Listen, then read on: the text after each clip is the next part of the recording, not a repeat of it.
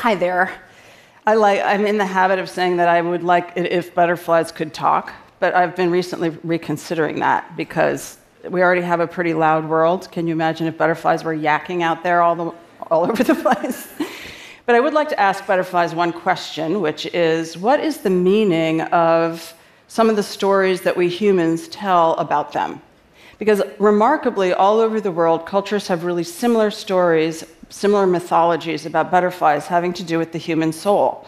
Some cultures tell us butterflies are carrying the souls of children who have died wrongly or too soon, and other cultures tell us that butterflies are carrying the souls of our ancestors among us.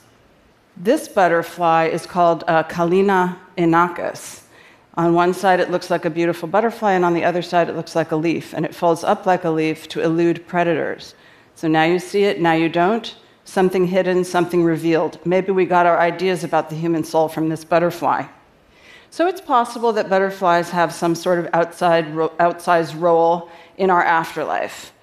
But in this life, in this world, butterflies are in really serious trouble. This is uh, a moth. Moths and butterflies are related. Moths generally fly at night. This is called praedicta because Darwin predicted that it must exist. So today, more than 60 species of butterflies are endangered around the world, but even more than that, insects are declining, declining, declining. In the last 50 years, we've lost nearly 50% of the total number of bodies of insects. Now, this is a disaster. It could it could impact us in a more serious way more quickly than climate change because butterflies don't do that much in the, the, ecosystem that we depend on, but they do things for other creatures that we do depend on. And that's the same story with all insect life. Insect life is at the very foundation of our life support systems. We can't lose these, these insects. Biodiversity all over the globe is in a vast decline. Habitat loss, pesticides, herbicides, and impacts of climate change. Habitat loss is very serious, and that's where we really have to get developing better, more mindfully. It's the worst of times. We are kind of overloaded with our problems. It's also the best of times. There's incredibly good news. We have exactly what we need. We have exactly the platform to save nature. It's called citizen science. So, citizen science is a generally a term used to mean people without a PhD contributing to scientific research. Sometimes it's called community science, which gets at the communal purpose of citizen science, which is to do something for our commons together. It's amateur science. It's being turbocharged today by vast computing power, statistical analysis, and the smartphone, but it's an ancient practice that people have always practiced. It's amateur science. Professional science has its roots in amateur science. Charles Darwin was a citizen scientist. He had no advanced degree and he worked only for himself. So, someone showed Darwin this Madagascar star orchid, which has a spur that's 12 inches long, and the spur is the part of a flower that the nectar is in. So, this person showed this to Darwin and said, This proves that evolution does not come about in a, in a natural way. This flower proves that only God can make these incredibly bizarre and tricky looking creatures on the earth because no insect could possibly pollinate this. God must reproduce it. And Darwin said, No, I'm sure that there is an insect somewhere with a proboscis long enough to pollinate that star orchid. And he was right. This is um, a map of the monarch butterfly. So the monarch butterfly has a different story than that particular moth, but reflects the same kind of um, fundamental idea that Darwin had called coevolution. And coevolution is at the heart of how nature works, and it's also at the heart of what's going wrong with nature today. So, over time, as the, the moth developed a longer proboscis, so the plant developed a longer spur. Over millions of years, the plant and the moth developed a relationship whereby they both make each other's chances of existence better. The monarch butterfly has a different kind of co evolutionary relationship, and today it is at the heart of what's going wrong for the monarch butterfly. So, this is a map of the monarch butterfly migration. The monarch does this amazing thing, and over the course of a year, it goes over the entirety of North America. It does this in four or five generations. The first generations only live a couple of weeks. They mate, they lay eggs, and they die.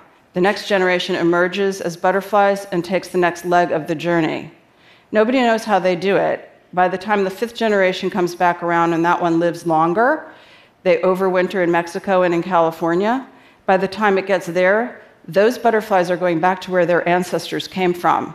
But they've never been there before, and nobody that they're immediately related to has been there before either. We don't know how they do it. The reason we know they do this kind of migration, and they still have a lot of unanswered questions about the monarch migration, is because of citizen science. So, for decades, people have made observations about monarch butterflies, where and when they see them, and they've contributed these um, observations to platforms like Journey North. This is a map of some observations of butterflies made by and given to Journey North. And if you can see, the dots are coded by what time of year those observations were made. So these massive amounts of data come into a place like Journey North, and they can create a, a map of this time of over a course of a year of where monarchs go. Also, because of citizen science, we understand that monarch butterfly numbers are going down, down, down. So in the 1980s, the overwintering butterflies here in California, there were 4 million counted.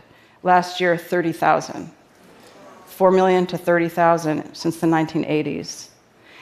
The monarchs on the East Coast are doing a little bit better, but they're also going down. Okay, so what are we going to do about it? Well, very organically, nobody really asking anybody to do it. People all over the continent are supporting monarch butterflies. The heart of the problem for monarchs is milkweed. It's another co evolutionary relationship, and here's the story milkweed is toxic. It has a poison in it that it evolved to deter other insects from eating it. But the monarch developed a different kind of relationship, a different strategy with the milkweed.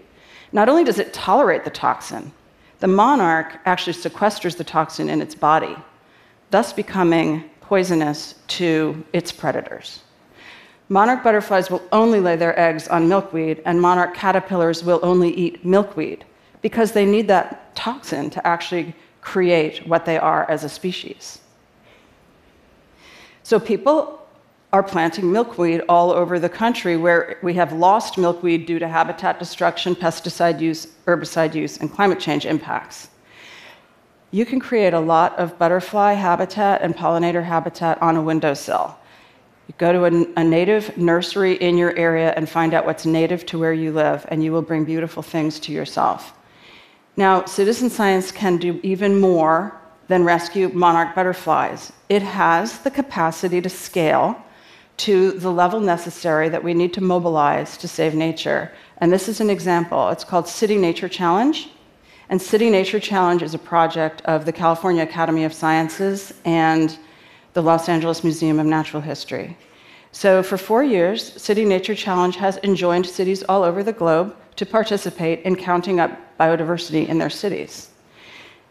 We're up to like a million observations of, of biodiversity collected by people around the globe this past April. Um, the winner this year was South Africa, much to the chagrin of San Francisco. Look at them, they have more biodiversity than we do. It's kind of an interesting thing what is revealed when you start seeing what are the natural resources where you live? Because as we go forward, you want to live where there's more biodiversity.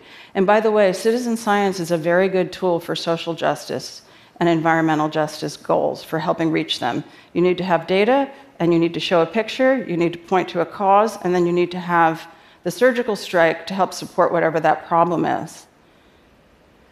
So, City Nature Challenge, I think, should get a commendation from the UN. Have, has there ever been a, a global effort on behalf of nature undertaken in this coordinated manner? It's, it's amazing, it's fantastic, and it's really a pretty grassroots thing. And we get very in- interesting information about butterflies and other creatures when we do these bioblitzes. City Nature Challenge basically works with a tool called iNaturalist. And iNaturalist is your entry drug to citizen science. I suggest putting it, um, signing up for it on a laptop or on a desktop, and then you put the app on your phone. With iNaturalist, you take a picture of a bird, a bug, a snake, anything, and an artificial intelligence function and, a, and a, an expert vetting system works to verify that observation. The app gives the observation the date, the time, the latitude, and the longitude, geolocates that observation. That's the data. That's the science of citizen science. And then that data is shared. And that sharing, that is the soul of citizen science. When we share data, we can see much bigger pictures of what's going on. There's no way to see that whole monarch migration without sharing data that's been collected over decades. Seeing the heart and soul of how nature works through citizen science. This is a Xerces blue butterfly, which went extinct when it lost its habitat in Golden Gate Park. It had a co evolutionary relationship with an ant, and that's another story. I'll end by asking you please participate in citizen science in some way, shape, or form. It is an amazingly positive thing. It takes an army of people to make it really work. And I'll just add that I think butterflies probably really do have enough on their plate without carrying around human souls. But there's a lot we don't know, right? And what about all those stories? What are those stories telling us? Maybe we co evolved our souls with butterflies. Certainly, we are connected to butterflies in deeper ways than we currently know. And the mystery of the butterfly will never be revealed if we don't save them. So, Please join me in helping to save nature now. Thank you.